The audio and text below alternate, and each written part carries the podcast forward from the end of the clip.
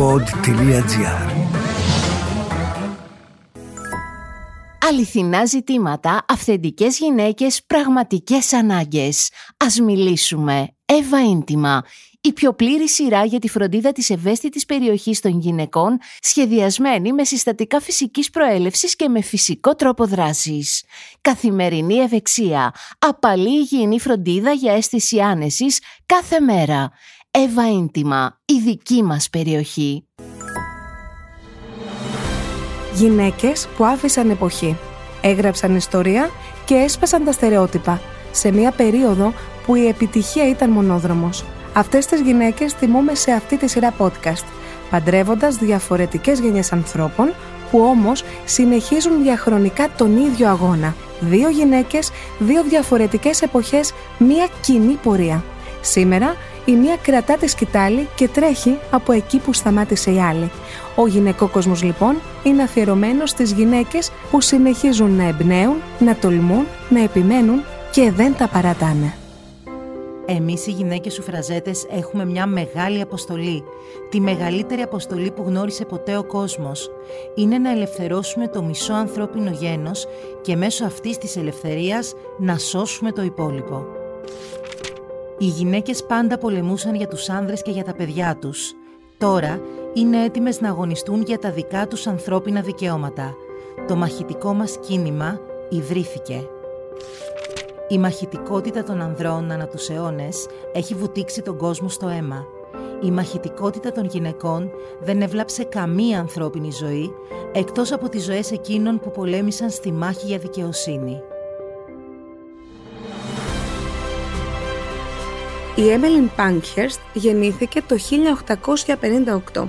Ήταν Βρετανίδα πολιτική ακτιβίστρια και ηγέτιδα του Βρετανικού κινήματος για τα δικαιώματα των γυναικών ή αλλιώς τις γνωστές ως σουφραζέτες που αγωνίστηκε για να αποκτήσουν οι γυναίκες κοινωνικά και πολιτικά δικαιώματα και κυρίως το δικαίωμα της ψήφου. Το 1999, 60 και πλέον χρόνια μετά το θάνατό της, το περιοδικό Time την κατέταξε ανάμεσα στα 100 σπουδαιότερα πρόσωπα του 20ου αιώνα, εξηγώντας ότι σχημάτισε την ιδέα που έχουμε για τη σύγχρονη γυναίκα και ταρακούνησε τόσο την κοινωνία προβάλλοντας καινούρια πρότυπα, κάνοντας συνάμα αδύνατη την επιστροφή στο παρελθόν. Ήρθε σε επαφή με το γυναικείο κίνημα σε ηλικία μόλις 14 ετών και σίγουρα ήταν μια γυναίκα πολύ μπροστά από την εποχή της. Άρχισε να διαβάζει βιβλία από πολύ μικρή, με κάποιες πηγές να υποστηρίζουν ότι διάβαζε ήδη από τριών ετών και στα εννέα της χρόνια ολοκλήρωσε την ανάγνωση της Οδύσσιας. Στα 20 της χρόνια ξεκίνησε να έχει σχέση με τον κατά 24 έτη μεγαλύτερό της δικηγόρο Ρίτσαρτ Πανκχέρστ, ο οποίος είχε γράψει τον οδηγό συμπεριφοράς για παντρεμένες γυναίκες και σύμφωνα με αυτόν η πρίκα και το εισόδημά τους θα παρέμεναν δικά τους ακόμα και μετά τον γάμο. Η μητέρα της την τιμώρησε επειδή πήγε να μείνει μαζί του και τη συμβούλεψε να δείξει περισσότερη σύνεση, ενώ η Έμελιν ήθελε να αποφύγουν τις τυπικές διατυπώσεις του γάμου. Τελικώς, επειδή ως ανήπαντροι θα αποκλειόταν από την πολιτική ζωή, παντρεύτηκαν και μέσα σε 10 χρόνια απέκτησαν μαζί πέντε παιδιά, αν και η ίδια πίστευε ότι η γυναίκα δεν πρέπει να είναι οικιακή μηχανή. Έτσι, είχε πάντοτε ένα άτομο να τη βοηθά με τα παιδιά τους. Το 1903 ίδρυσε την Κοινωνική και Πολιτική Ένωση Γυναικών, όπου η Daily Mail ονόμασε υποτιμητικά σουφραζέτες, καθώς διεκδικούσαν τη συμμετοχή τους στα κοινά και ίση μεταχείριση με τους άντρες. Με την καθοδήγηση της Emmeline Pankhurst χρησιμοποιούσαν επιθετικές πρακτικές, όπως καταστροφή ιδιοκτησίας, σπάσιμο παραθύρων και βιτρινών, εμπειρισμούς και επιθέσεις σε αστυνομικούς, Επίσης, αλυσοδένονταν σε κυκλειδώματα, έβαζαν φωτιά σε γραμματοκιβώτια και τοποθετούσαν μέχρι και εκρηκτικούς μηχανισμούς. Οι Βρετανικές αρχές προσπαθούσαν να καταστήλουν τη δράση τους με φυλακίσεις και βία επιβολή της τάξης. Μάλιστα, η Πανκχέρστ συνελήφθη το 1908, ενώ προσπαθούσε να μπει στη Βουλή. Συνολικά, οδηγήθηκε στη φυλακή εξαιτίας της δράσης της 7 φορές. Η ίδια θεωρούσε τις φυλακίσεις των μελών του κινήματός της ιδανικό τρόπο να γίνει γνωστός ο σκοπός του αγώνα τους. Επίσης, οι σουφραζέτες έκαναν απεργίες πείνας και διαδηλώσεις με την αστυνομία να προσπαθεί να καταστήλει τη δράση τους, ταΐζοντάς τας ακόμα και με το ζόρι. σε μία διαδήλωση 300 γυναικών έξω από το Βρετανικό Κοινοβούλιο με εντολή του τότε Υπουργού Εσωτερικών Winston Churchill η αστυνομία γρονθοκόπησε τις διαδηλώτριες. Οι κόρες της Πάνχερστ συμμετείχαν στο κίνημα, ενώ η μεγαλύτερη, η Κρίσταμπελ, διαδέχθηκε τη μητέρα της στην ηγεσία. Η Έμελιν Πάνχερστ πέθανε σε ηλικία 69 ετών στις 14 Ιουνίου 1928, λίγες εβδομάδες προτού επεκταθεί στη Βρετανία το δικαίωμα ψήφου των γυναικών σε όλες τις γυναίκες άνω των 21 ετών. Και για να τιμήσουμε αυτή τη σπουδαία προσωπικότητα, έχουμε τη χαρά να φιλοξενούμε σήμερα κοντά μας την Εύα Κότα. Μία Ελληνίδα φεμινίστρια, μία Ελληνίδα σουφραζέτα θα μπορούσαμε να πούμε και το πρόσωπο πίσω από το λογαριασμό The Abstract Girl, τον οποίο ακολουθούν χιλιάδες έφηβοι στο Instagram. Εύα, σε ευχαριστούμε πολύ που είσαι κοντά μας. Μπορούμε να μιλάμε στον ελληνικό. Εννοείται. Χαίρομαι και εγώ πολύ που είμαι εδώ πέρα και είμαι έτοιμη για τη συζήτησή μας. Σε επιλέξαμε διότι τα ζητήματα που θίγεις μέσα από αυτήν την σελίδα στο Instagram είναι άκρος φεμινιστικά, άκρος επαναστατικά και πολλές φορές βλέπουμε ότι γίνεσαι η φωνή γυναικών που αισθάνονται ότι δεν έχουν άλλον τρόπο να ακουστούν. Ισχύει αυτό και νομίζω το διαδίκτυο, τα social media μας έδωσαν ακριβώς αυτή την ευκαιρία να ακουστούν φωνές που ίσως με τα άλλα μέσα να μην είχαν την ίδια δυνατότητα. Επομένως, και εγώ είμαι η δική μου φωνή, αλλά ίσως είμαι και η φωνή συνομήλικων γυναικών οι οποίες ποτέ δεν είχαν τη δυνατότητα να φανούν στη τηλεόραση, στο ραδιόφωνο ή σε αντίστοιχα μέσα μαζικής ενημέρωσης. Επειδή αυτή τη συνέντευξη την κάνουμε σε συνδυασμό με μια σπουδαία γυναίκα που νομίζω ότι για όλες τις γυναίκες έχει αφήσει έναν εξίτηλο αποτύπωμα και οφείλουμε όλες οι γυναίκες να ακολουθήσουμε τα βήματά της γιατί πραγματικά άφησε εποχή. Θα έλεγες ότι έχετε κάποια κοινά με την Πάνχερστ. Ήταν σίγουρα πρωτοπόρος για την εποχή της και από την εισαγωγή που έκανε, φαίνεται ότι ήταν μια γυναίκα πολύ δυναμική, η οποία από την αρχή προσπάθησε να εκπαιδεύσει τον εαυτό της, να μορφωθεί και αυτό μετέπειτα τη βοήθησε σε όλες τις επιλογές που έκανε στη ζωή της. Και το βλέπουμε αυτό σίγουρα και στη σημερινή εποχή. Οι γυναίκες δεν έχουν τα ίδια προβλήματα που συνάντησε η Πάνχερ στην εποχή της. Το δικαίωμα της ψήφου είναι κατοχυρωμένο, έχουν πρόσβαση στην εκπαίδευση, έχουν οικονομική σταθερότητα. Παρ' όλα αυτά υπάρχουν ακόμα πολλά ζητήματα τα οποία είναι κυρίως έμφυλα που μας αφορούν και ακόμα δεν έχουν επιληθεί παρόλο που έχουμε κάνει μια πολύ μεγάλη πρόοδο. Θες να πούμε τι σημαίνει το Abstract Girl και γιατί επέλεξε αυτόν τον τίτλο; Τον επέλεξα αυτόν τον τίτλο γιατί ξεκινώντας ήθελα να μιλήσω για την Εύα, ποια είναι η Εύα και ποια είναι τα προβλήματα που αυτή βλέπει στην κοινωνία, ποιοι είναι οι προβληματισμοί της, ποια είναι οι σκέψεις της σε όλα αυτά που συμβαίνουν. Αλλά παρόλα αυτά ήθελα να είναι ένα αφηρημένο κορίτσι, μια εικόνα με την οποία θα μπορούν να ταυτιστούν και άλλες γυναίκες. Επομένως είναι αφηρημένη όχι ως προς την σκέψη της, είναι αφηρημένη ως προς τη δομή της, ότι δεν χωράει σε συγκεκριμένα καλούπια, δεν είναι η Εύα που είναι ψηλή, είναι έτσι ξανθιά, μες σγουρά μαλλιά, είναι μια οποιαδήποτε γυναίκα.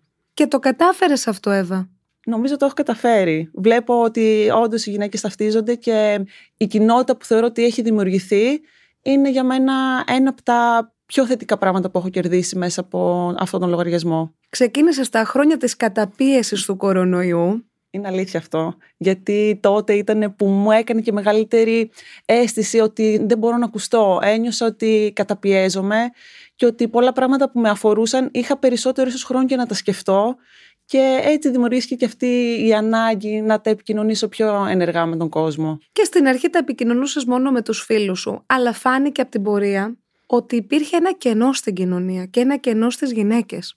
Υπάρχει ακόμα νομίζω αυτό το κενό.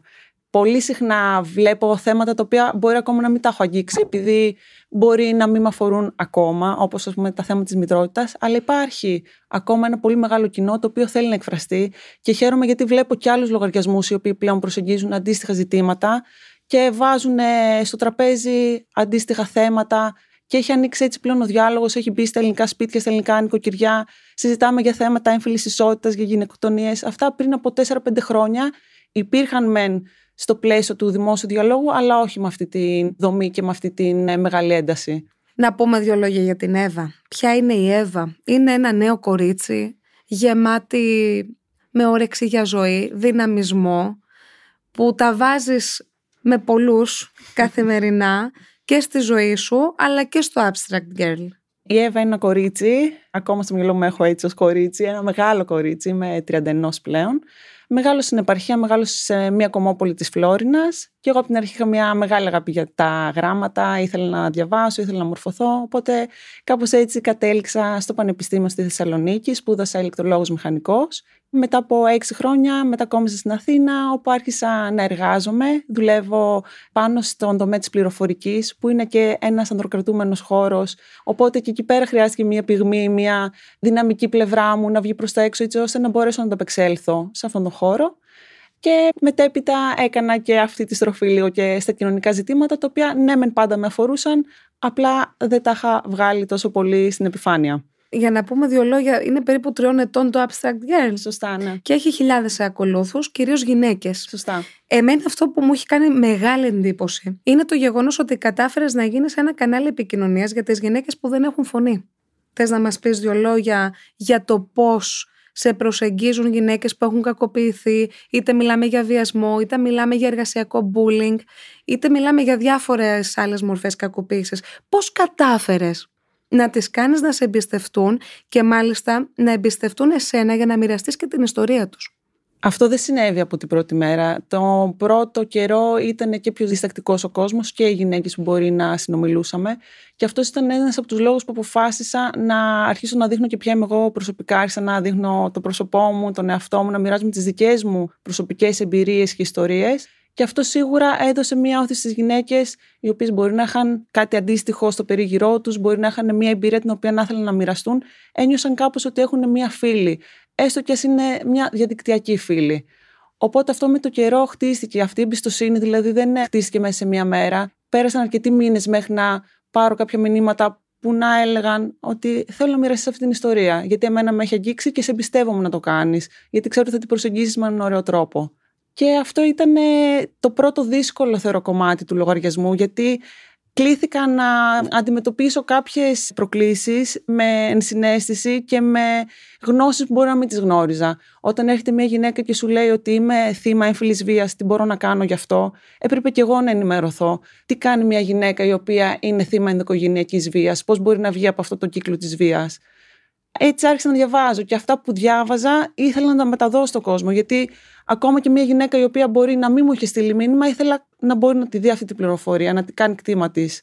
Θες να μας δώσεις κάποια παραδείγματα; Ειδικά για περιπτώσεις βιασμών, μου έχουν στείλει αρκετές φορές ότι έχουν υπάρξει θύματα ή ακόμα και παρενόχλησης, ότι μπορεί ακόμα και να μην το έχουν καταγγείλει γιατί φοβήθηκαν για τις συνέπειες ή γιατί δεν είχαν ένα υποστηρικτικό περιβάλλον από πίσω.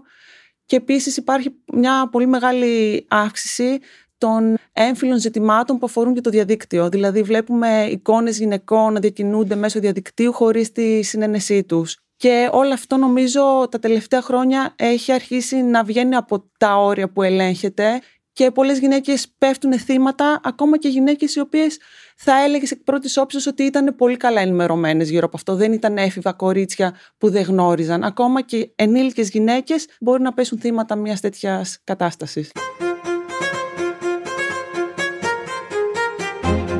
Pankhurst was a charismatic and effective leader η Πανκχέρστ ήταν μια χαρισματική και αποτελεσματική ηγέτης και ταξίδεψε εκτενώς στο Ηνωμένο Βασίλειο και τις Ηνωμένες Πολιτείες, παραθέτοντας ομιλίες και οργανώνοντας συγκεντρώσεις για το δικαίωμα ψήφου των γυναικών.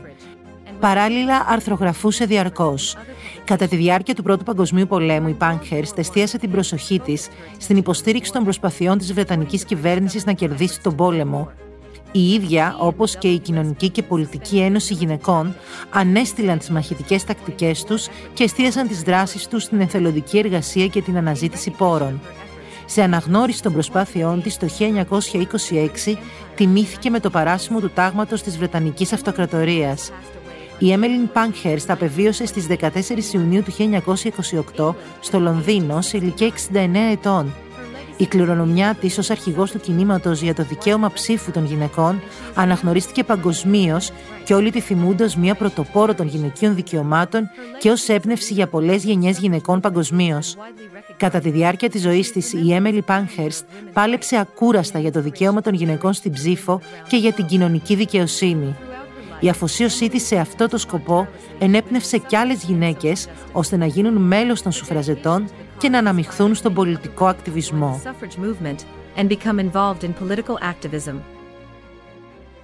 Η Punkhurst που τιμάμε σήμερα σε αυτό το podcast πάλευε για να έχουν ε, οι γυναίκες ίσα δικαιώματα με τους άντρες σε επίπεδο νόμων νομίζω τα έχουμε καταφέρει. Έχει καταργηθεί και ο θεσμός της πρίκας και στη χώρα μας. Εσύ γιατί παλεύεις Εύα; Ακόμα και το έργο που έκανε η Πανχέρστ βλέπουμε τα αποτυπώματά του ακόμα και σήμερα. Ένα παράδειγμα, ο βιασμός μέσα στον γάμο δεν ήταν ποινικό αδίκημα μέχρι το 2006 στην Ελλάδα. Μιλώντας για την Ελλάδα, γιατί δεν μπορούμε να ξεχνάμε και όλες τις γυναίκες που είναι σε χώρες όπως είναι το Αφγανιστάν, όπως είναι οι γυναίκες στη Σαουδική Αραβία. Εκεί πέρα ακόμα οι γυναίκες παλεύουν με αυτά που η Πανχέρστ κατοχύρωσε για τις Βρετανίδες τουλάχιστον 50 χρόνια πριν. Επομένως, έχουμε από τη μία πλευρά τον δυτικό κόσμο, ο οποίος πλέον το φεμινιστικό κίνημα έχει στραφεί σε άλλες μορφές καταπίεσης. Έχουμε όμως και ακόμα ένα πολύ μεγάλο μέρος του πληθυσμού το οποίο παλεύει για πράγματα που εμείς θεωρούμε δεδομένα. Και δεν θέλω να τις ξεχνάμε και αυτές τι γυναίκες, γιατί και αυτές οι γυναίκες δεν έχουν φωνή. Και αυτές οι γυναίκες θέλουν κάποιο τρόπο να ακουστούν και θέλουν την κοινή γνώμη να πιέσει τις κυβερνήσεις τους για να πάρουν άλλα μέτρα. Και είναι ένα πολύ μεγάλο ζήτημα αυτός ο σκοταδισμός, αλλά ας επιστρέψουμε στα δικά μας και στο τι έχεις βρει εσύ. Είπες, για παράδειγμα, το κενό νόμου που άλλαξε το 2006. Τι άλλα κενά έχεις βρει μέσα από την έρευνά σου; Τα τελευταία χρόνια το φεμινιστικό κίνημα πέρα από τους νόμους και ό,τι γίνεται γύρω από την έμφυλη βία που πλέον βλέπουμε ότι έχει γίνει μια μεγάλη στροφή και προσπαθούμε να αντιμετωπίσουμε αυτό το ζήτημα με όλους τους φορείς από την αστυνομία φτιάχνοντας αντίστοιχα τμήματα τα οποία μπορεί μια γυναίκα να απευθυνθεί όταν είναι θύμα έμφυλης βίας αλλά πέρα από τους νόμους βλέπουμε και μια κοινωνική στροφή. Βλέπουμε τον κόσμο να ενδιαφέρεται και να ευαισθητοποιείται περισσότερο για θέματα που έχουν να κάνουν με την εικόνα του σώματος. Παλιότερα δηλαδή υπήρχαν πάρα πολλά στερεότυπα και όλα αυτά προσπαθεί μέρος του φεμινιστικού κινήματος να τα βάλει και αυτά επιτάπητος, να τα συζητήσουμε και να δούμε, ωραία, υπήρξαν αυτά τα στερεότυπα. Γιατί συνεχίζουμε να τα αναπαράγουμε; Παράλληλα, βλέπουμε ότι το φεμινιστικό κίνημα παλεύει ακόμα για ισότητα στους μισθούς. Το να αμείβεται μια γυναίκα με τα ίδια χρήματα για την ίδια θέση όπως αμείβεται ένας άντρας. Και παράλληλα, το φεμινιστικό κίνημα δεν μιλάει μόνο για τις γυναίκες και αυτό είναι κάτι που πολύ συχνά ξεχνάμε να φέρουμε. Το ότι στην Ελλάδα δεν υπήρχε άδεια πατρότητας, ήταν μόνο τρεις μέρες, είναι αστείο. Να γυρνάει μια γυναίκα και ο άντρας της μέσας σε μια εβδομάδα να πρέπει να πάει στη δουλειά. Τώρα βλέπουμε μια διαφορά. Βλέπουμε ότι έχουν γίνει 14 ημέρες που δίνουν στους άντρες. Πάλι δεν θεωρώ ότι είναι πολύ όμως. Επειδή έχω παρακολουθήσει πάρα πολλές δημοσιεύσεις σου και νομίζω ότι αυτό αφορά και τη νέα γενιά που έθιξες κάποια θέματα. Με τα έφηβα κορίτσια, Τώρα τι γίνεται; Λοιπόν, τα έφηβα κορίτσια έχουν προς το παρόν πολλές προσλαμβάνουσες. Μπαίνουν στο TikTok, μπαίνουν στο Instagram. Αυτό που είχαμε η δικιά μου γενιά που έμπαινε στα περιοδικά και μπορεί να έβλεπε μια πολύ ωραία εικόνα ενός μοντέλου και να αισθανόταν άβολα για το δικό του σώμα. Τα νέα κορίτσια το εκλαμβάνουν νομίζω σε πολλαπλάσιο βαθμό. Παράλληλα όμως και οι μορφές επικοινωνίας που έχουν και ενημέρωσης έχουν αυξηθεί και αυτές. Υπάρχουν δηλαδή εκπρόσωποι από διαφορετικά σωματεία, από διαφορετικές οργανώσεις, γυναίκες οι οποίες πλέον μιλάνε πολύ ανοιχτά για αυτά τα θέματα και έτσι προσπαθούν να βγάλουν το στίγμα που ίσως υπήρχε σε κάποια θέματα συζητήσεων από την περίοδο μέχρι το σεξ, μέχρι το οτιδήποτε αφορά την γυναικεία ταυτότητα. Αν τώρα μας ακούει ένα κορίτσι που είναι έφηβο εσύ τι θα ήθελες να της πεις και να μείνει αυτό, να της εντυπωθεί; Θα ήθελα να της πω ότι η εφηβεία είναι παροδική, ότι κάποια πράγματα που μπορεί να αντιμετωπίζει με τον καιρό θα καταφέρει να τα λύσει, να είναι ενημερωμένη καλά για αυτό που συμβαίνουν γύρω της για την κοινωνία, γιατί πάνω απ' όλα είμαστε μέρος της κοινωνίας και πρέπει να είμαστε ενεργοί πολίτες πέρα από το ότι είμαστε γυναίκες. Και επίσης θα ήθελα να της πω ότι μεγαλώντας θα βρει απαντήσεις σε πολλά από τα ζητήματα που την αφορούν έχοντας βέβαια πάντα ανοιχτούς ορίζοντες και τη σκέψη της όσο γίνεται ανοιχτή. Νομίζω δημοσιογραφικά, αυτό που βλέπω εγώ και άλλοι συνάδελφοι, βλέπουμε τα κορίτσια να είναι διχασμένα, να ακολουθούν κάποια πρότυπα, όπως είπες και εσύ στα social media. Α μην θίξω δεν χρειάζεται. Νομίζω καταλαβαίνουμε σε τι αναφέρομαι. Απ' τη μια λοιπόν ακολουθούν ένα τέτοιο μοντέλο lifestyle και απ' την άλλη έχεις μια καταπίεση μια καταπίεση που εκφράζεται με διάφορες μορφές. Μπορεί να ντρέπεται γιατί έχει λίγα παραπάνω κιλά. Μπορεί να νιώθει άσχημα γιατί το αγόρι που της αρέσει κοιτάει τη φίλη της. Μπορεί να αισθάνεται ότι πρέπει να είναι πιο μεγάλη από την ηλικία της. Σε αυτά τα κορίτσια που ενδεχομένως να έχουν κακοποιηθεί είτε λεκτικά είτε σωματικά. Τι θα ήθελες να μείνει μέσα από τις ιστορίες των κοριτσιών που έχουν φτάσει στα δικά σου χέρια; Θα ήθελα να ξέρουν σίγουρα ότι ό,τι και να περνάνε δεν είναι μόνες και ότι πλέον υπάρχει ένα υποστηρικτικό δίκτυο, είτε πρόκειται για άλλες γυναίκες οι οποίες έχουν περάσει κάτι αντίστοιχο, είτε και για την ίδια την πολιτεία, στην οποία μπορούν να απευθυνθούν για να βρουν δικαιοσύνη αν έχουν υπάρξει θύματα. Και σίγουρα υπάρχουν πάρα πολλοί τρόποι για να διαβάσουμε, να μορφωθούμε και αυτό που συμβαίνει γύρω μας να μπορέσουμε να το αξιολογήσουμε και να δούμε τελικά μας πρεσβεύει. Είναι τα πρότυπα αυτά που προβάλλονται, αυτά που ταιριάζουν στη δική μας προσωπικότητα ή είναι απλά κάτι φορητό από τα μέσα κοινωνικής δικτύωσης.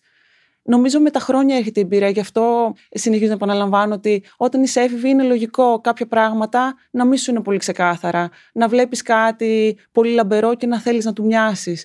Αλλά μεγαλώνοντας, νομίζω βάζεις προτεραιότητε στη ζωή σου, βλέπεις ποια είσαι εσύ, και προσωπικά μιλώντας, στα 30 μου νιώθω πιο σίγουρη για τον εαυτό μου, μεγαλύτερη αυτοπεποίθηση. Ενώ στα 20 σκεφτόμουν, Α, στα 30 θα είμαι πολύ μεγάλη, θα πρέπει να έχω κάνει αυτό, αυτό και εκείνο. Οπότε μεγαλώνοντας, βρήκα και εγώ τα πατήματά μου και θεωρώ ότι και άλλα κορίτσια που μπορεί να νιώθουν μπερδεμένα στα 20, σιγά σιγά θα βρουν τα πατήματά τους. Εύα Ίντιμα Sex Life. Διάλεξε το ιδανικό Εύα Ίντιμα για εσένα από την κατηγορία Sex Life και απόλαυσε κάθε στιγμή χωρίς εμπόδια. Πόνος κατά την επαφή ή απουσία σεξουαλικής διάθεσης και ευχαρίστησης μπορούν να γίνουν παρελθόν, άμεσα και φυσικά χωρίς τη χρήση ορμονών ή φαρμακευτικών ουσιών. Εύα Ίντιμα, η δική μας περιοχή. Με την πατριαρχία τι γίνεται στην Ελλάδα του 2023? Αχ, αυτή η πατριαρχία. Υπάρχει ακόμα πολύ βαθιά ριζωμένη στις ε, αντιλήψεις μας. Το βλέπουμε σε κάθε περιστατικό το οποίο έχει να κάνει με τις γυναίκες, με την καταπίεση, ακόμη και με τη χειραφέτηση. Ένα πολύ χαρακτηριστικό παράδειγμα είναι ακόμα και το να πεις ότι είμαι φεμινίστρια. Η πρώτη απάντηση είναι «Α, μισή στους άντρες». Που αυτό είναι ένα κατάλοιπο που έχει μείνει ότι «Α, ωραία, μια γυναίκα η οποία θέλει ίσα δικαιώματα, μάλλον θέλει να υπονομεύσει, να ευνοχήσει τους άντρες, να τους βάλει ίσως σε μια δεύτερη μοίρα».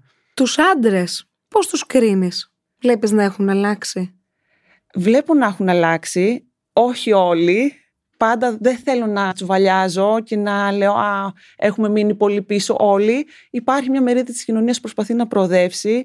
Έχει και αυτή ασπαστεί σε μεγάλο βαθμό πιο φεμινιστικές απόψεις, προσπαθεί να είναι πιο ενεργή στην ανατροφή των παιδιών, στο να βοηθήσει τη σύζυγο στο σπίτι. Βλέπουμε δηλαδή κάτι που γίνεται τα τελευταία χρόνια και τα οποία ίσως οι γονείς μας να μην το κάνανε.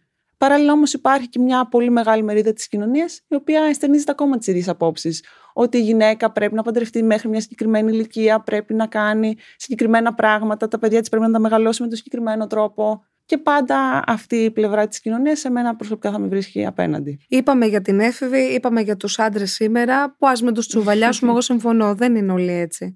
Και υπάρχουν και άντρες που στηρίζουν το φεμινιστικό κίνημα και εμείς θα τους γνωρίσουμε στο γυναικό κόσμο. Για τη γυναίκα των 30 στην Ελλάδα του 21ου αιώνα. Εγώ τη βλέπω λαγμένη τη γυναίκα των 30. Τη βλέπω πιο συνειδητοποιημένη από ό,τι ήταν παλιότερα. Το βλέπω αυτό κυρίως από τον κύκλο μου, γιατί προφανώς δεν μπορώ να γνωρίζω όλες τις γυναίκες αλλά και μέσα από το λογαριασμό με τις γυναίκες που συνομιλώ είναι πολύ περισσότερο ευαισθητοποιημένες σε διάφορα ζητήματα που συμβαίνουν και τις αφορούν και είναι πρόθυμες να κάνουν το έξτρα βήμα, να μιλήσουν ανοιχτά για τις εμπειρίες τους, να μην καταπιέσουν πλέον τα συναισθήματά τους και όλα αυτά που τις κρατούσαν πίσω. Δεν υπάρχει όμως ο φόβος ακόμη. Είναι έντονος ο φόβος ακόμη. Ότι περνάνε τα χρόνια και πρέπει να κάνω ένα παιδί και μετά αν έχεις και καριέρα τι θα γίνει με το παιδί. Είναι πολλά τα στερεότυπα που χρειάζεται να έχεις στο μυαλό της μια γυναίκα και να ζει με αυτά και να παλεύει με αυτά πάντα νομίζω θα υπάρχουν αυτά. Όσο δρόμο και να κάνουμε, πάντα θα υπάρχει κάτι μέσα μας. Είναι και στην ανθρώπινη φύση, νομίζω λίγο. Στο δικό σου μυαλό που είσαι φεμινίστρα, υπάρχουν αυτά τα στερεότυπα. Είπες είμαι 31, δεν είμαι πια σε εκείνη την ηλικία. Τα κρατάω εγώ αυτά, έχεις τέτοια στερεότυπα στο μυαλό σου; Ε, νομίζω όχι. Είμαι αρκετά καλά με τον εαυτό μου. Με το πώς είμαι τώρα. Έχω δύο γάτους, ε, συζώ με τον σύντροφό μου σε ένα σπίτι. Είμαι πολύ χαρούμενη με τις επιλογές που έχω κάνει και προσπαθώ κιόλας να μην επηρεάζομαι. Γιατί σε αυτήν την ηλικία βλέπεις το περίγυρό σιγά σιγά να κάνει οικογένεια. Θέλω να προχωρήσω, αν θέλω να προχωρήσω, όταν εγώ νιώσω έτοιμη. Και είναι κάτι που θεωρώ ότι το έχω κερδίσει έτσι με το καιρό.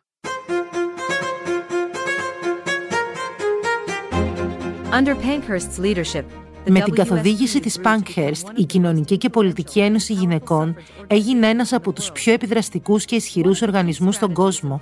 Μια κομβική στρατηγική της Ένωσης ήταν η χρήση επιθετικών και μαχητικών τακτικών. Τα μέλη της κατέφευγαν σε πράξεις πολιτικής ανυπακοής, όπως το να επεμβαίνουν σε δημόσιες συζητήσεις και διαδηλώσεις σπάζοντας τζάμια, ακόμα και βάζοντας φωτιά σε κτίρια. Αυτές οι πράξεις είχαν ως σκοπό να τραβήξουν την προσοχή στο κίνημα και να πιέσουν την κυβέρνηση να δώσει στις γυναίκες το δικαίωμα να ψηφίζουν. Η Πάνκχερστ δεν φοβόταν να ρισκάρει και να βρίσκεται στην πρώτη γραμμή. Πολύ συχνά τη συλλάμβαναν και την φυλάκιζαν, αλλά δεν το έβαζε κάτω. Αντί γι' αυτό, χρησιμοποιούσε το χρόνο της ως κρατούμενη για να συνεχίσει τη δουλειά της, γράφοντας γράμματα και άρθρα προκειμένου να διαδώσει το μήνυμα. Έκανε επίσης απεργίες πείνας προκειμένου να τραβήξει την προσοχή και να πιέσει την κυβέρνηση να απελευθερώσει εκείνη και άλλες σουφραζέτες από τη φυλακή. Παρά τους κινδύνους και τις αποτυχίες, η Πάνχερστ έμεινε πιστή στο σκοπό της. Η ακλόνητη αποφασιστικότητά της και το θάρρος της αποτέλεσαν έμπνευση για τις γυναίκες σε όλο τον κόσμο και η κληρονομιά της έχει αντίκτυπο ακόμα και στις μέρες μας. Έχεις πάρα πολύ σημαντική δράση και για το ελληνικό κίνημα του MeToo και μάλιστα και μέσα από το Abstract Girl διαβάσαμε ιστορίες που είχαν σχέση με το ελληνικό MeToo. Ήταν κάτι που θεωρείς ότι συνέβη τότε ή απλά μαζεύτηκε μία κακοποίηση η οποία είχε και αυτή την επίστρωση της λάμψης από επάνω και ξαφνικά έσκασε. Και σε ρωτώ κιόλας αν έσκασε μόνο στο χώρο του θεάτρου αδίκως μόνο στο χώρο του θεάτρου και αν είχες καλές καταγγείλες και για άλλους χώρους λαμπερούς, τηλεόρασης και άλλα πράγματα. Θεωρώ ότι όλα αυτά ήταν γνωστά και συζητιόντουσαν ίσως σε κάποιους κύκλους. Υπήρχε το έναυσμα. Κάποια βγήκε και μίλησε, η Σοφία Μπεκατόρου, και αυτό δημιούργησε ένα τσουνάμι. Και αυτό το είδαμε στα μητού που δημιουργήθηκαν κινήματα από την Αμερική μέχρι και την Ευρώπη. Επομένως θεωρώ ότι υπήρχαν αυτά τα περιστατικά, δόθηκε μεγαλύτερο φως, μεγαλύτερη δημοσιότητα πλέον σε αυτές τις ιστορίες, περισσότερο στο χώρο του θεάτρου γιατί και οι, τα θύματα της κακοποίησης ήταν περισσότερο γνωστές γυναίκες και άντρες όπως είδαμε σε άλλες περιπτώσεις. Σε άλλους χώρους, κυρίως από τον αθλητισμό επίσης ακούστηκαν πολλές υποθέσεις, δεν πήραν τα φώτα της δημοσιότητας που τους άγγιζαν θεωρώ. Να τώρα κάποιοι θα πούν, δεν ξέρω αν συμφωνεί και η παραγωγός μας, η Μαρία Σταμπασοπούλου, για παράδειγμα στον χώρο της δημοσιογραφίας δεν είδαμε να βγαίνει κάτι προς τα έξω. Πήγε να γίνει κάτι, αλλά μετά σταμάτησε. Δεν, ε, δεν έφτασε κάτι. Στάσανε στα αυτιά των δημοσιογράφων και είδαμε και κάποιες αναρτήσει, αλλά μέχρι εκεί πήγε. Δηλαδή, θέλω να πω ότι είμαστε και σε μια εποχή που μπορεί επί δεκαετίες οι γυναίκες να καταπιεζόμασταν. Γιατί υπάρχει και αυτό το ηλίθιο ερώτημα, γιατί το είπε τώρα, γιατί δεν το είχε πει τότε; Γιατί τώρα μετά από 20 χρόνια 30 το θυμήθηκε να πάει να τον καταγγείλει και μετά δούλευε και μια χαρά μαζί του; Αυτό... Έχεις απάντηση σε αυτό το ηλίθιο ερώτημα; Το έχω απαντήσει νομίζω πάρα πολλές φορές και ότι συνεχίζουμε να το διαβάζουμε ενώ έχει απαντηθεί από πάρα πολλές γυναίκες γιατί τώρα; Ακόμα ένα μέρος της κοινωνίας θέλει να κάνει αυτή την ερώτηση. Και νομίζω ότι το κάνει γιατί νιώθει, όταν ειδικά το ακούω γυναίκες, γιατί βγήκε να το κάνει τώρα, νιώθω ότι είναι και μια προσπάθεια ίσως να πω ότι Α, ωραία, δεν την καταλαβαίνω, δεν θα μπορούσα να είμαι στη θέση της. Θεωρώ ότι έχει κάποιο σκοπό να το κάνει, ίσως και δεν τη συνέβη στα αλήθεια, γιατί ίσως έτσι θέλω να νιώσω εγώ πιο ασφαλής ότι αφού αυτή η γυναίκα τη συνέβη αυτό με τα συγκεκριμένα χαρακτηριστικά, κάνω δηλαδή από την πλευρά μου, της κάνω ένα victim blaming, την κατηγορώ, γιατί θέλω εγώ να αισθανθώ πιο ασφαλής. Ότι α, εγώ έχω κάνει όλα τα σωστά βήματα, εγώ έχω συμπεριφερθεί έτσι, οπότε σε μένα δεν θα μου συνέβαινε ποτέ κάτι τέτοιο. Είναι δηλαδή νομίζω μια δράση αντίδραση. Υπάρχει μια ιστορία που την έχεις συνέχεια στο μυαλό σου από αυτές που σε εμπιστεύτηκαν και σε βασανίζεις η σκέψη της. Έχω μια ιστορία στο μυαλό μου, είναι μια ιστορία βιασμού, την οποία η κοπέλα ήταν στην ε, ηλικία τη δική μου και διαβάζοντας μια άλλη υπόθεση βιασμού μου την εκμυστηρέθηκε μέσω μηνυμάτων και με ρώτησε, μου λέει, εγώ τότε δεν είχα το θάρρος να πάω να το καταγγείλω γιατί το αποφάσισα μερικές μέρες μετά και δεν θα είχα εύκολα αποδεικτικά στοιχεία. Πιστεύεις ότι έκανα καλά αυτή η ερώτηση, το πιστεύεις ότι έκανα καλά, βρίσκεις δίκιο σε μένα; Είναι πολύ δύσκολο να την ακούς, γιατί βλέπεις ότι ένα κορίτσι, μια νέα γυναίκα περιμένει μια επιβεβαίωση ότι έκανες ό,τι καλύτερο μπορούσες με τα δεδομένα που είχες. Τη συνέβη αυτός ο βιασμός στην ηλικία τη δική σου ή σε μικρότερη ήταν ηλικία; Μικρότερη, ήταν μικρότερη. Και δεν το είχε καταγγείλει και ακόμα να ρωτιόταν αν τελικά είχε κάνει καλά και αν άξιζε τον κόπο. Ένα θέμα που θέλω να δείξουμε είναι και το βιασμό της πρώτης φοράς για ένα κορίτσι. Πώς το εννοείς; Για την πρώτη σεξουαλική επαφή που μπορεί να έχει ένα κορίτσι, που μπορεί να γίνει και χωρίς να το θέλει. Και νομίζω ότι έχεις λάβει και γι' αυτό μήνυμα.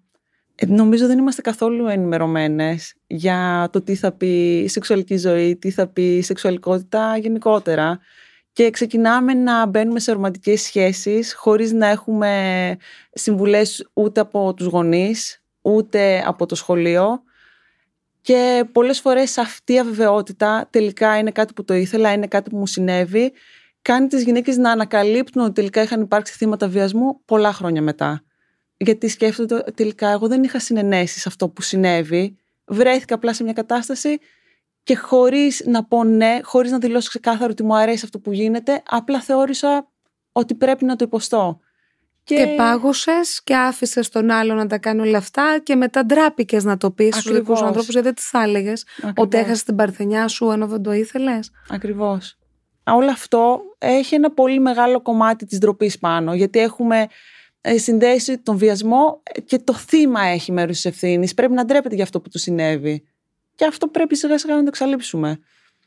Άρα σήμερα, Εύα, εσύ ως ε, Ελληνίδα Πάνκχερστ με τι καλείς να παλέψεις; Ε, εγώ καλούμε να παλέψω σίγουρα με την Πατριαρχία, την οποία τη βλέπω σε πολλές στιγμές να επανέρχεται και να δείχνει τα δόντια της με πολύ διαφορετικούς τρόπους με την πιο ακραία μορφή ε, εμφάνισής της στις γυναικοκτονίες που ακόμα θεωρεί ο σύζυγος ότι έχει δικαίωμα στην ζωή της γυναίκας και πάρα πολλά ακόμα θέματα τα οποία αφορούν τον ρόλο της γυναίκας σήμερα. Μια γυναίκα η οποία είναι μάνα, εργαζόμενη, επαγγελματίας, ε, μια γυναίκα η οποία θέλει ακόμα να είναι όμορφη και το πώς μπορούμε εμείς να διευκολύνουμε τις ζωές μας και τουλάχιστον να κάνουμε τις επιλογές που αφορούν εμάς χωρίς να πιεζόμαστε από το τι θα περίμενε η κοινωνία να κάνουμε.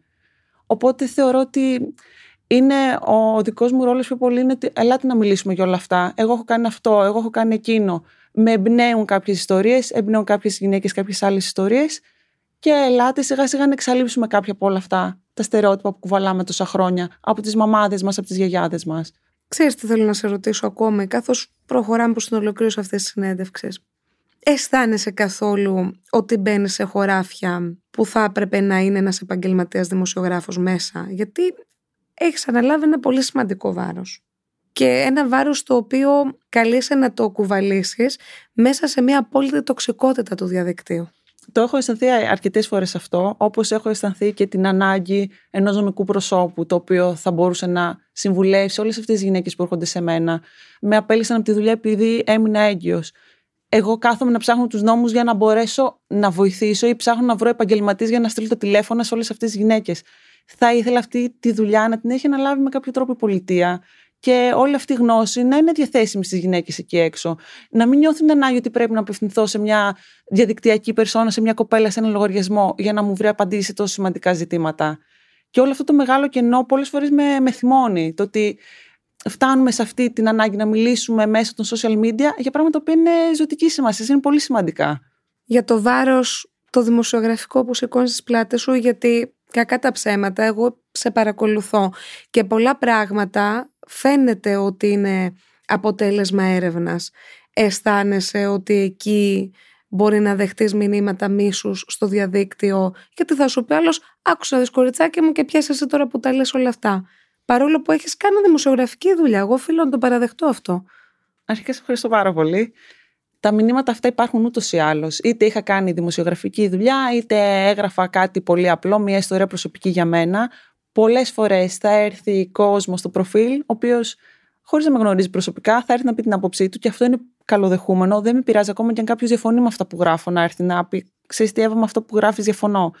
Υπάρχει όμως και αυτή η τοξικότητα του διαδικτύου, του σχολιασμού, του ανώνυμου σχολιασμού, που κάποιος δεν θα έρθει με ένα επιχείρημα να αντικρούσει αυτό που λες, θα έρθει με την προσωπική του άποψη, η οποία έχει διαμορφωθεί επειδή κάπου κάτι διάβασε και θα προσπαθήσει να προσβάλλει εμένα σαν προσωπικότητα τις ιδέες μου χωρίς όμως να μπορεί να τις αντικρούσει και όλο αυτό εμένα προσωπικά μου πήρε πολύ καιρό να μπορέσω να το διαχειριστώ και να μην το αφήνω να με καταβάλει, να με ρίχνει. Ήσουν πάντα έτσι Εύα ως παιδί, δηλαδή να εκφράζεσαι δημόσια και να λες τη σκέψη σου ήταν κάτι καταπιεσμένο μέσα σου που βρήκε καταφύγιο στο Instagram; Νομίζω πάντα έτσι ήμουν. Από την εφηβεία ήθελα να είμαι στα 15 μελή, όπου υπήρχε συνέλευση καθηγητών, ε, γονιών.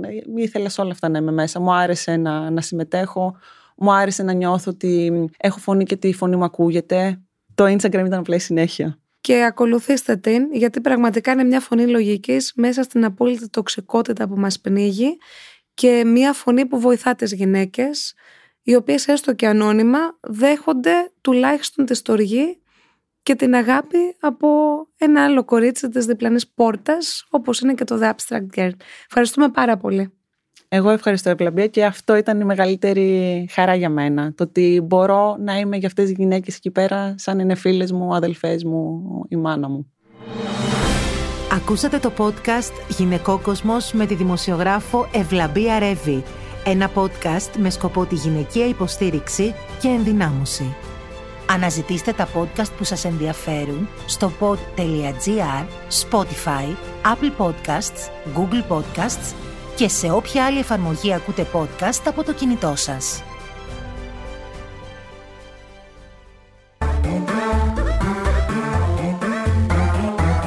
Pod.gr. Το καλό να ακούγεται.